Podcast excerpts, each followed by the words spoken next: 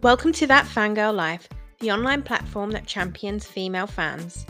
I'm your host and founder, Laurel, and on this week's episode, I'm joined by Ruth to discuss how becoming a fan of Harry Styles led to creating TikTok videos that have gone viral within the fandom. Listeners, we discuss how the opera world differs from mainstream music, how Harry Styles' Fine Line album was like a punch to the ribs for Ruth on her first listen, what our favourite outfit from Love on Tour has been so far, as well as what made Ruth decide to create TikTok content analysing every song from Fine Line.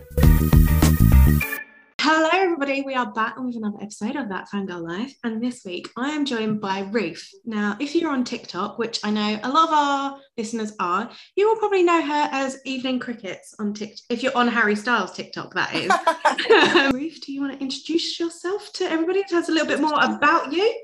Sure, sure. So I'm Ruth. Uh, I live in Chicago with my two cats and my partner. Um, I went to school for opera but right now, I'm just sort of working full time and doing the creative thing with TikTok and my after work activities. Um, yeah, I love music. I love Harry Styles. I love a lot of things, and that's sort of my like mo on the internet is just to share a lot of the things that I love. So that's why we're here, I guess. Every episode starts with the same question for everyone. Um, but what does the word fangirl mean to you? Yeah, I think like it's totally changed, especially in the last year for me. Like before, I think I I had like the trope of the fangirl stuck in my head, you know, which is of course like internalized misogyny too about what a fangirl is.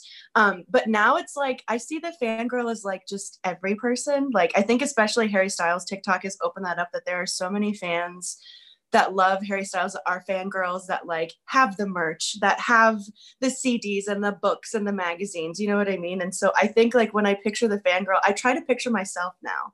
You know, like I try to picture myself as that person. That way I can sort of break stigmas that I have in my head about who this person is. Um, because like I said, I think previously I envisioned her as like this young, cutesy, like teenager but in reality like she's a 28 year old that lives in chicago you know? Like yeah don't worry. I'm like hello 33 year old who's like hey! making podcasts about being a fangirl and spending ridiculous amounts of money. Same. I love a man it. that she's never even met. Right? God. Oh but what we're going to do before we delve more into kind of the Harry Styles side, first of all, yes. everything, we're going to talk about you, first of all. Perfect. Um, we are we did have someone actually send in a question as well. It was very similar to this. I want to know really what was your musical heritage growing up? You said you studied opera. Was yeah. that predominantly in your life or was before yeah like pop stuff like that yeah yeah so my mom really gave me a great musical education growing up um my mom was really big into musical theater so like she would always sing musical theater one of my earliest memories is like going to a rehearsal for the wizard of oz for her mm-hmm. And like being like i was the kid that like would be backstage while performances are happening and i would just like fall asleep. So i was always at rehearsal with my mom for whatever musical she was in um, and i would learn the lines of the people that were in the show and all that kind of stuff. So like she really gave me my like musical education. So like while she loved musical theater, she also loved Billy Joel and like Pat Benatar, Prince. Like I, I grew up listening to like so many great artists, I feel, yeah. with my mom. And we also just like there wasn't a type of music we didn't listen to. Like my mom also loved like Salt-N-Pepa, you know, like so we were listening to rap and country and like pop and r&b like she was big into like whitney houston so like i i had this like big breadth of music that i listened to growing up and then um in south carolina where i grew up I went to a performing arts high school, and that's where I really got into like opera um, and classical music. Because before it was just mostly like musical theater yeah. and like you know singing Whitney Houston in the shower, you know, because that's like what my mom would do and then I went to high school and found like I was like, oh, classical music is really cool, and I I like it, I think, and that's really where that started. So it's kind of like, I don't know, I, I feel like in a way coming back to like the content that I'm making now almost feels like coming home. Like these, this is the type of music I like grew up with, you know, yeah. and, and so yeah, so it's all my musical ed, like education and experiences. What I listen to is all over the place. I feel like that's a good like a good thing though. Like my mom always says to me, she puts a song and she's like, I bet you don't know what this is. I'm like, no, I do know what this is. And she's yeah. and I'm like, do you just I was like, do you just think that I sit indoors all day listening to One in Direction and Harry Styles? And she was like, Yeah, because that's all you ever talk about when on your Instagram. no, no, but I do listen to other stuff as well. like- yeah. I, I see the um Taylor Swift record behind you, and I Oh. feel like she's like one of those people that it's like I know that she is in love with music, like all music, Mhm. and I feel like that's like the best approach to take to it is like maybe it's not your favorite thing, but like give it a listen. You know what I mean? Yeah. Like I, I yeah, I just I love it all. Who was it that made you realize, hold on, I might be a fangirl?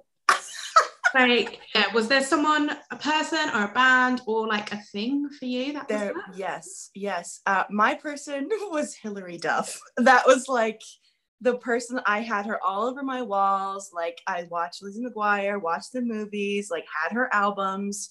I don't exactly know like what it was that drew me to her because like in hindsight, it's like I don't.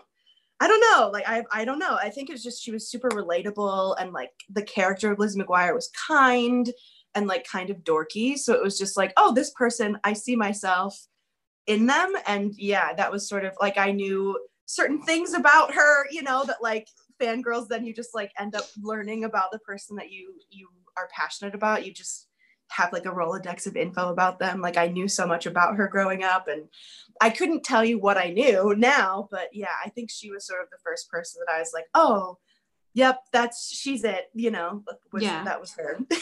Hilary Duff. Did you find that there was or there is um, judgment for you being a fan, um, even of like classical music and like musicals when you were younger, um, yeah. compared to like mainstream music, as well as like maybe even like now among like your friends and like family and stuff?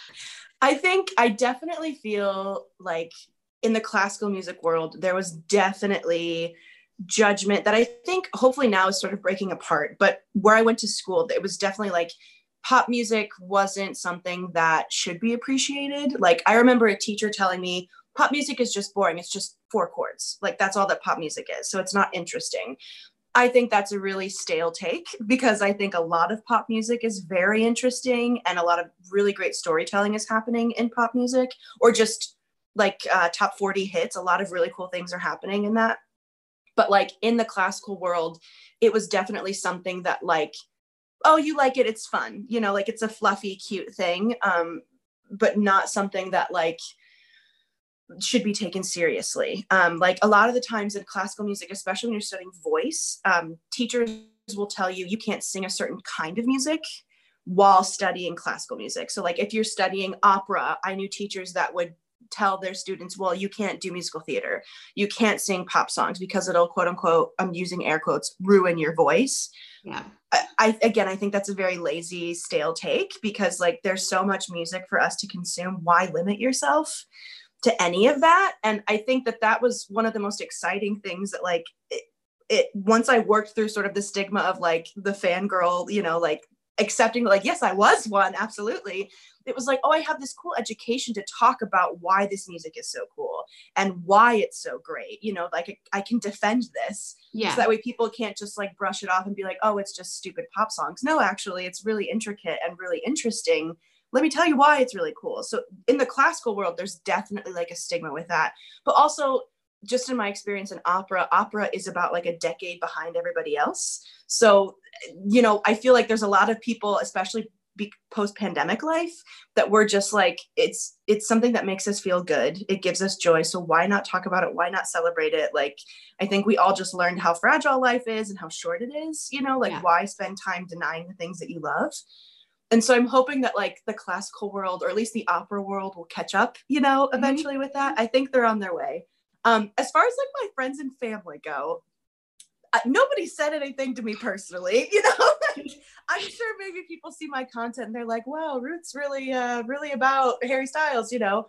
If anything it's like it's really cute. The people that love me want these like good experiences for me. Like my mom when I got tickets to like one of the Harry Styles shows, she was like, I'm so relieved. Like I was Googling how to get you there, you know, like I'm so glad we figured it out. And my partner's been really sweet with like, you know, oh, let's go. Like, let's go to two shows. Yeah, we can go. Absolutely. So I think the people that like know me and love me are excited to see me excited about something, you know? And Yeah. like it's cool when like people are like, oh, I listened to this album because you talked about it, or you know, like that kind Yeah. of thing that makes me really excited Um, I'm sure people talk smack because that's just what people do, but I'm having so much fun that I don't I they can waste their time doing that, I guess, you know, like yeah. Let's talk about the man himself, Harry Styles.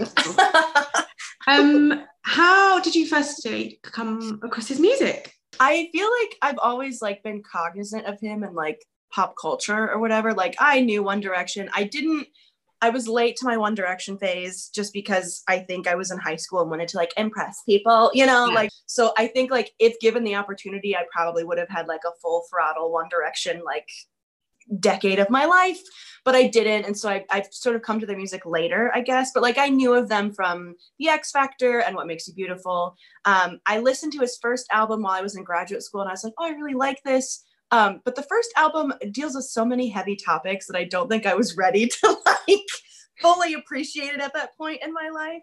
Um, it wasn't until the SNL episode that he hosted okay, in yeah. 2019 that I remember watching with my partner and I was like, holy shit, like he's on a different level and I'm very about this. Like I'm so into this.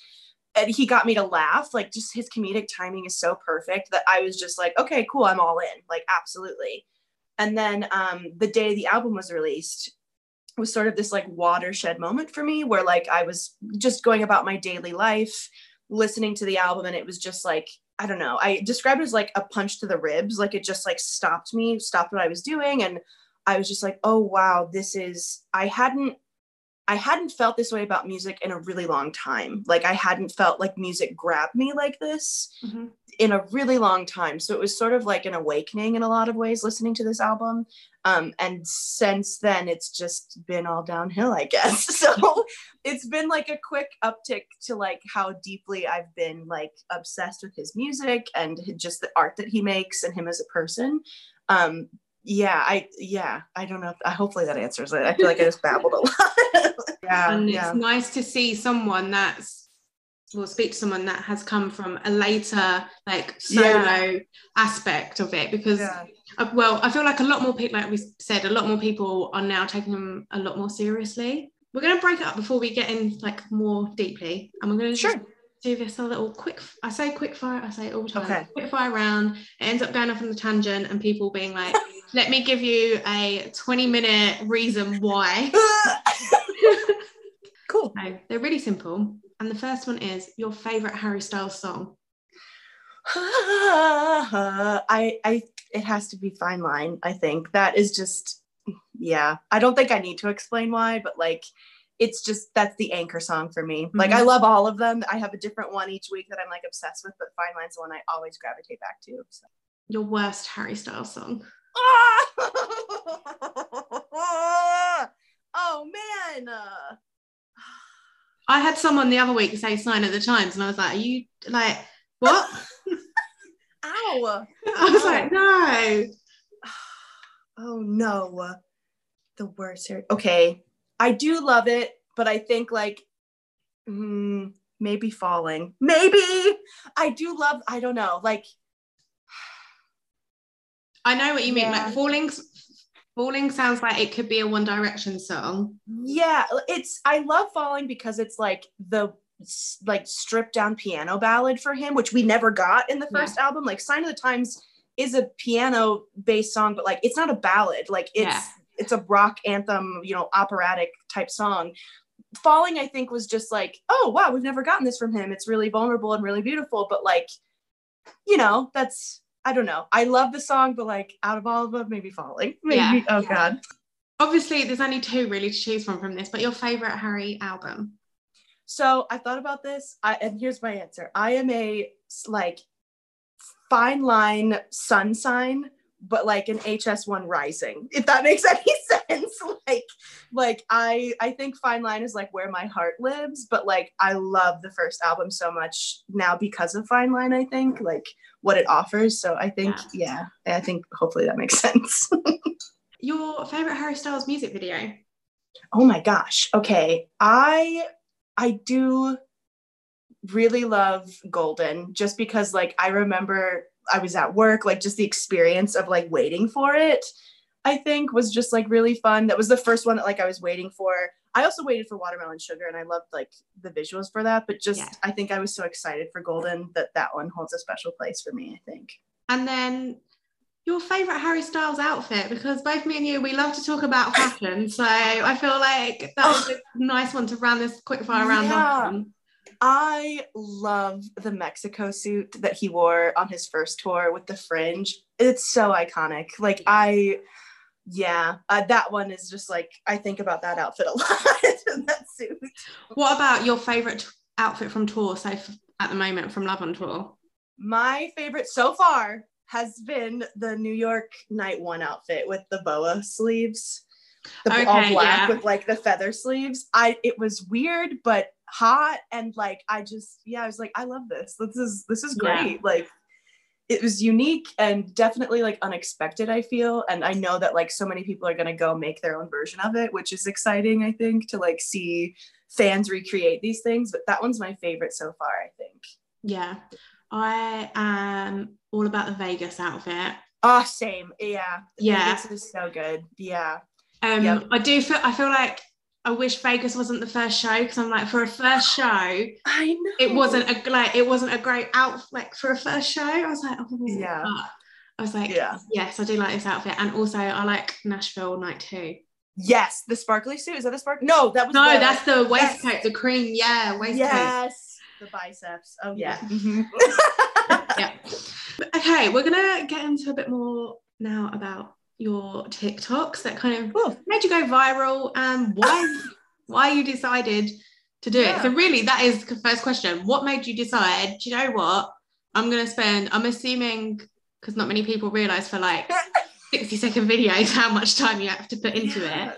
Yeah. Um, what made you decide I'm going to put hours and hours and hours into do an in-depth an- analysis of each track on Fine Yeah. Oh, Well, it all started off um, because I had bought this book from a local bookstore that was about flowers. Um, and it was just like the history of certain flowers and like mythology behind them. So, of course, I was like reading about sunflowers because those are one of my favorites. And I was like, how does this even apply to that song? You know, like, are there aspects of this that like work in it? You know, like, this is all part of my like music education is like we would interpret the pieces we're working on like personally so we could take that into how we perform it. So i'm i'm taking this from like a performer's lens that like is also based in like music theory music analysis.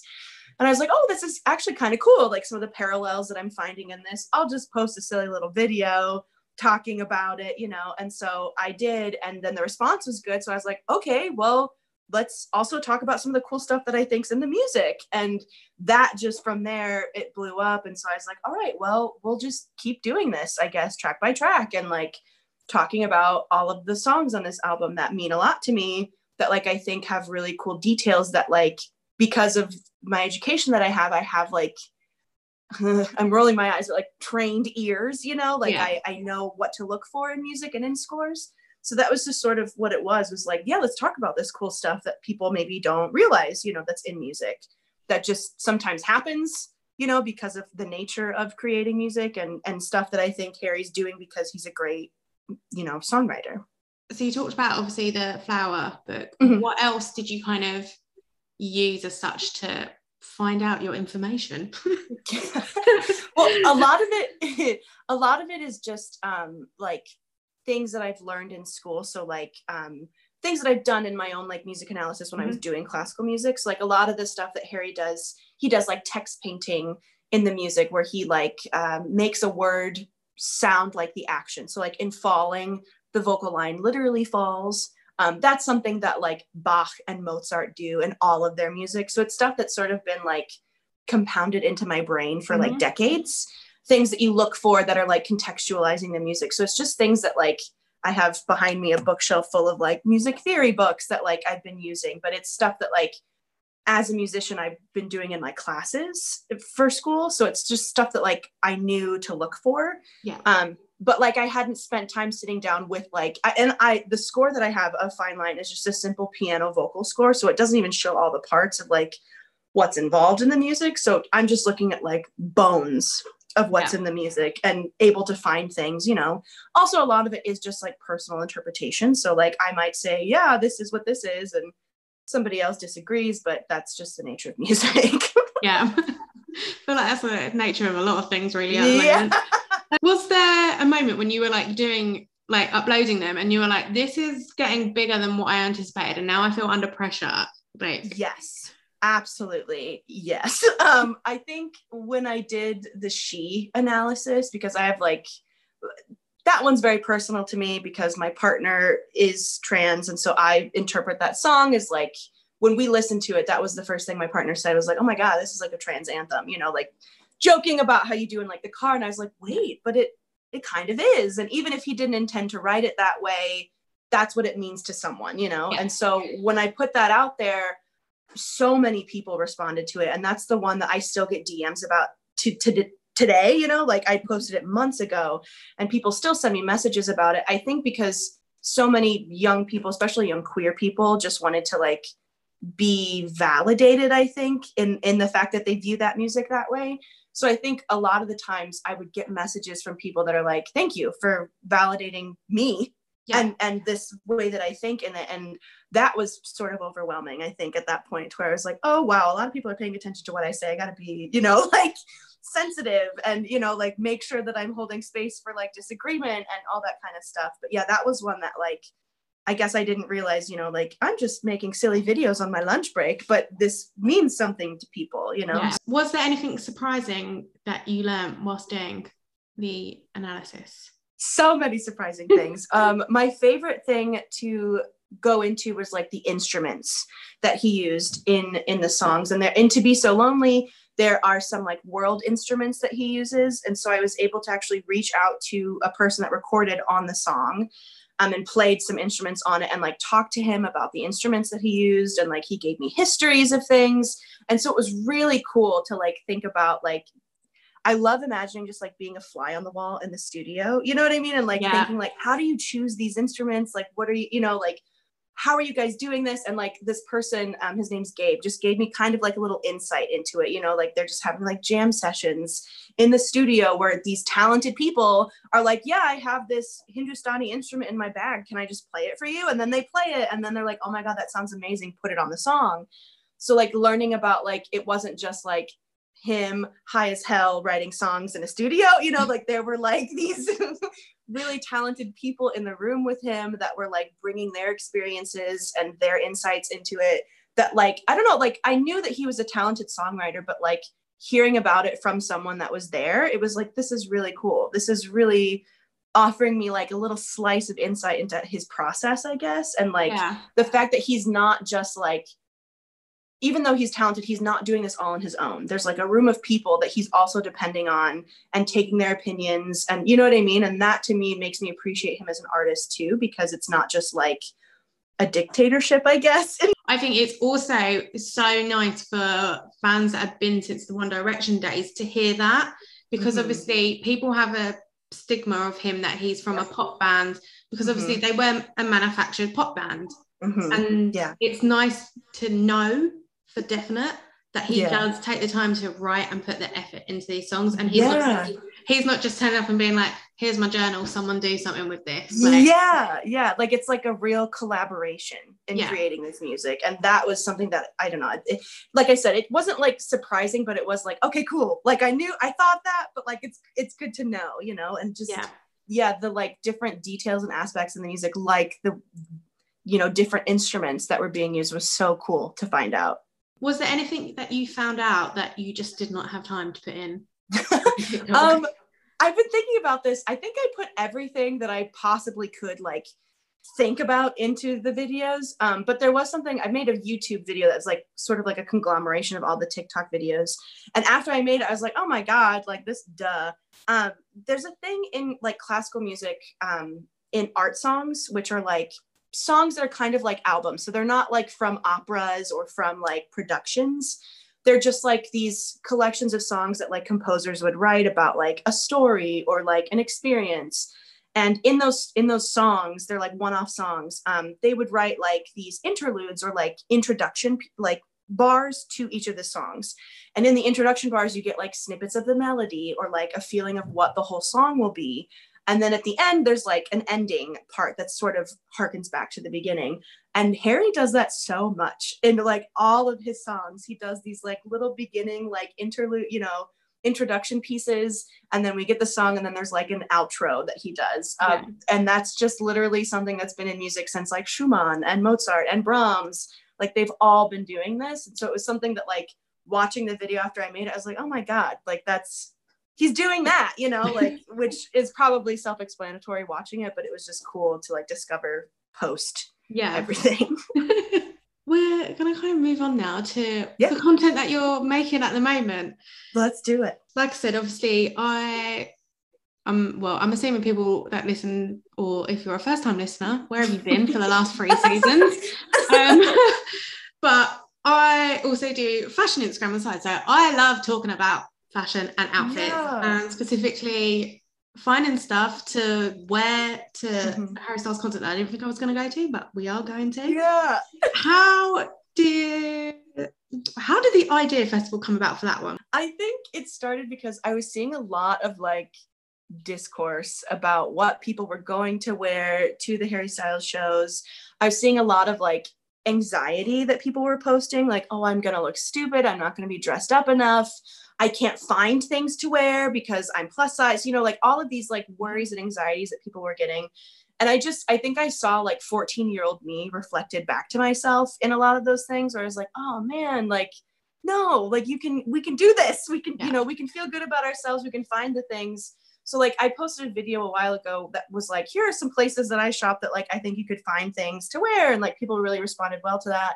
And so it was just basically like, oh, I want to help people be excited about this. Like we get this privilege of having this tour, whereas like other places have had it canceled or postponed. You know, like let's not have like what we're wearing deter us from going or from having a good time, you know? So that was sort of the impetus. And then like I was on Twitter one day and saw like like Twitter does some like negativity about some things that people were wearing. So I thought, okay, how can I, I can't fix this, but how can I maybe like put some good spin on this?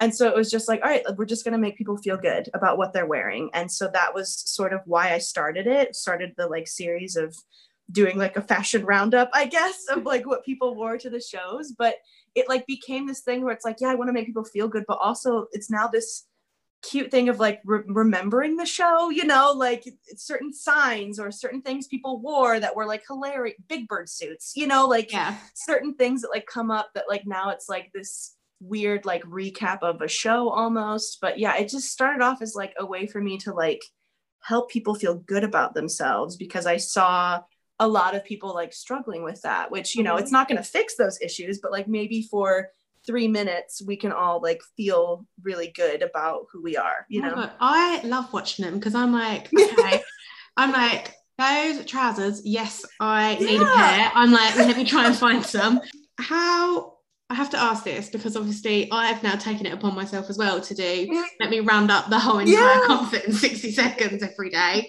How are you finding uh trying to do it? Do it. Oh my god, it like it takes me forever to do like these three minute videos, which like the first one was fun, you know, but now it's like the last week I got behind a bit in some of them. So I was a little stressed, but like it, I get so many DMs from people.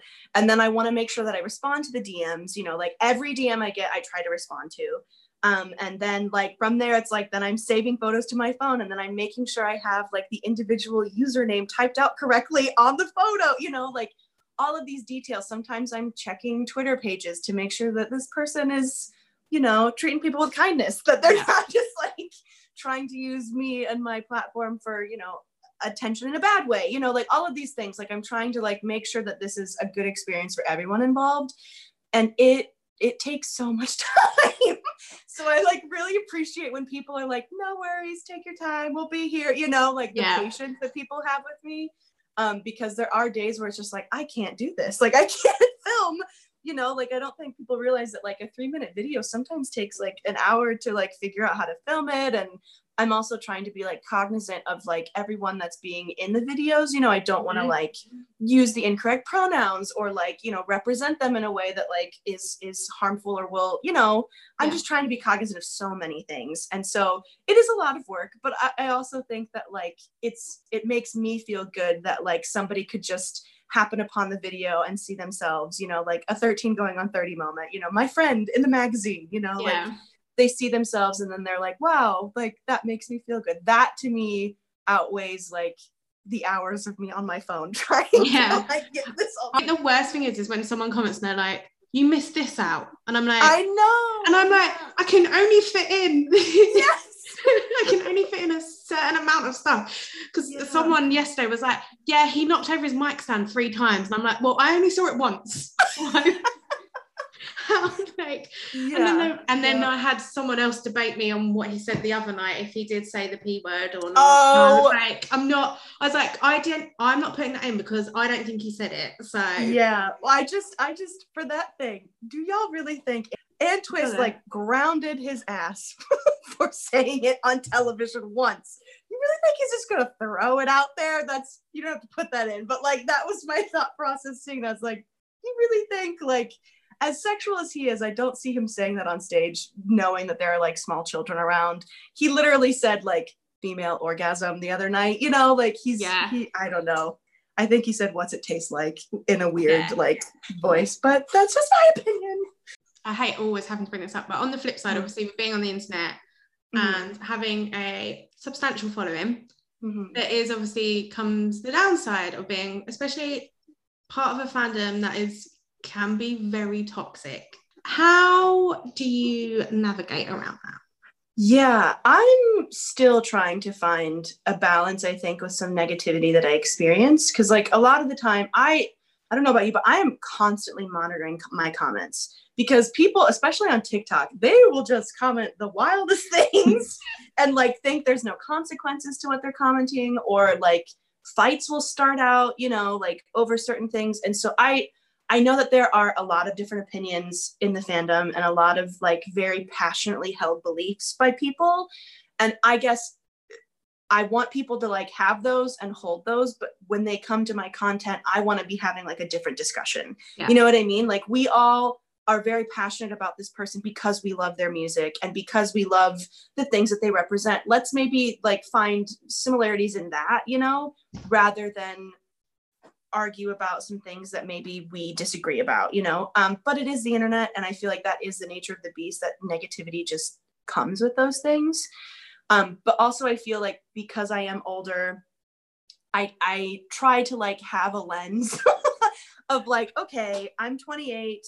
I can manage certain things. I can compartmentalize certain things. Maybe this person cannot do that yet, Yeah. you know, or you know, like I try, I guess, in some ways to be like a big sister to a lot of Yeah. these younger fans, where it's like, here's a direction we can go. Here's a discussion we can have. Here's how we can treat people, you know, like, and if you want to be mad and nasty, like take it offline, you know, like have Yeah. a group chat with some friends, vent about it. but like you said, like the internet, you know, like especially Twitter, I think people don't realize like the internet isn't ink. Like it is a thing that like is permanent. Even though Yeah. you can delete it, it is permanent. And I think especially for young people, like we've got to like learn that really quickly because you know maybe somebody pisses you off because they say something that like makes you feel badly about yourself. There's like a way that you can address that that's not attacking a person, I guess. Um, but it is hard because there's just you know there's hurt people and all that kind of stuff. So yeah, I'm still trying to find a way to navigate some of it. Like there's some things that like I know I just will not engage with, like yeah content I won't engage with, like conversations I won't be a part of because I know that it's just there's no way that I can come out of that positively, I guess, in some ways. I don't know. I also feel like in this fandom, there's so many young people that are just looking for like they're looking to be seen. You know what I mean? Like they want to be represented, they want community, they want like friends, they want connection. And like a lot of that time I see that in some of like the the volatile things that are Mhm. posted. And so of course it's just like there are a lot of hurt people that just like pop off sometimes. And so it's just yeah, it is it is hard to navigate, but like I try to do it, I guess in a sensitive way, but it can be really draining to like to like try and navigate that because it's like I just I just want to be happy. Can we do that? Can we try? You know, like not all the time, but like sometimes can we just, you know, kind of like a bit of a different flip from that. But what is Yeah. the best part about being part of the Harry Styles fandom? the best part is like this stuff like meeting people that like are excited about the things i'm excited about that like want to be a part of these conversations with me like that has been the most rewarding part like talking with people about the music or even like like waiting for him. The i remember the very first live stream for las vegas. Like everybody was just like waiting it's like in the wings like we were all Good old even Rora on Instagram Yes. like even though we weren't you know like i was in bed in my pajamas but like it felt like we were all sharing this like collective experience.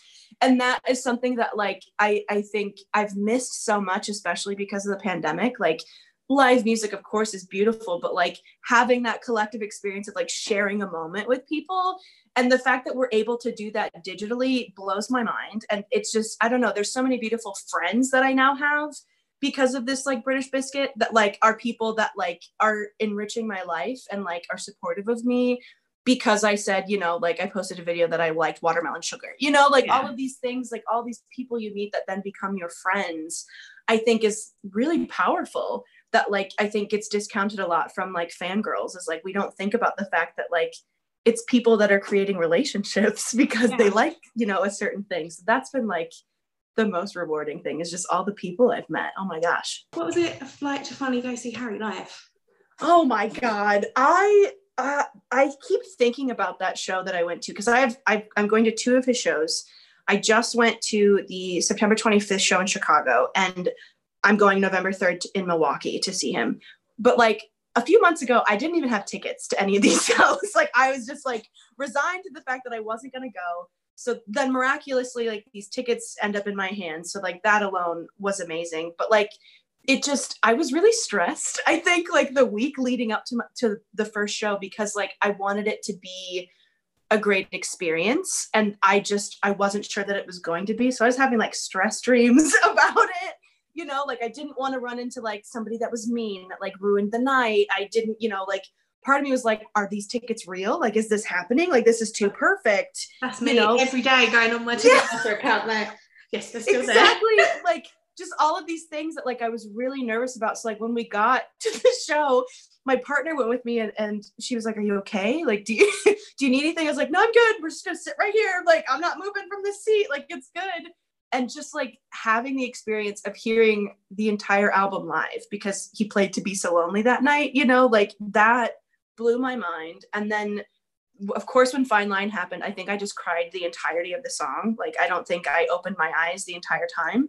But like after leaving that concert i just kept saying like i'm so lucky. Like i i can't get over the fact that this was like a perfect experience that i heard all of this music and that this was my first concert post lockdown like post stay at home order that like this album that essentially got me through the pandemic like even though it's still happening but like that was my like anchor in so many ways. You know that that was the first experience i got. It was just i don't know like it feels very out of body i think to like think about and he's such an amazing performer. Like i just talk about the music that he has but like seeing him do it live wild incredibly wild. I don't know how he did all of that while having asthma. Like i have no idea how he's able to like the endurance he has is amazing as a musician. And like i his ability to like his voice is so good. Yeah. like i i think i'm also stunned by how talented he is as a singer. Like forget songwriting and like all the acting that he's doing. Just him as a singer is amazing and how good he sounds live. That what? Like there are not a lot of artists that can perform those songs and sound like they're recording you know while performing it. I don't know. Also this tour is just like a, a sprint like how fast this tour is going and i i'm amazed. I don't know. Like that i think i walked away just being like holy shit. Like he's like uh, yeah no wonder that we're all like in love with him because he's an amazing performer and yeah, I, I hope that everyone that wants to see him gets to see him live because it's an amazing show. Like, Yeah. I, yeah. Yeah. he is a tour de force on stage, and especially the first few shows when he wasn't talking to any of the audience, and everyone was like, "What is he doing? Like, Yeah. why is this yeah. over like an hour?" Yeah, I think it's it's so cool too to like look at someone like that that is this like mega pop star and like seeing how the tour this is my first time following him on tour really so like seeing how the shows change like really how he becomes more comfortable on stage after each performance like that that to me like even though like people were complaining about it i don't know that like warmed me in some ways because it's like he is human you know what i mean like Last two questions, really. Um, Cool. They're the same questions that I ask at the end of every episode. Everyone that listens must hate me saying that all the time. but the first one is, what has being a fangirl taught you? I think one of the coolest things that it's taught me is like what we've been talking about this entire time is like there are so many skills that we have as fangirls that like I don't think half of us even realize like content creation, our ability to connect with people, storytelling that we do. Like there are so many things that like fangirls have as like skills and assets that I I didn't even realize before, you know, until I started doing it. And then it was like, wow, yeah, these are like really talented, creative people that are like making cool content. Even seeing like the outfits people wear, like I there's people that I follow that have like been making their outfits for Love on Tour. So it's like the creativity, the like determination that so many people have to like show up for their favorite person, I think has just been like so cool to learn and like see. It's really inspiring. I don't know. I feel really inspired, I think, by Yeah. like the more people I interact with. I don't know. It's so cool. Finally, it's kind of similar, but also a little bit different. But what has being a fangirl brought to your life? It's oh my god. I think in the last like year I've really had to like have conversations with myself about like what I want to do.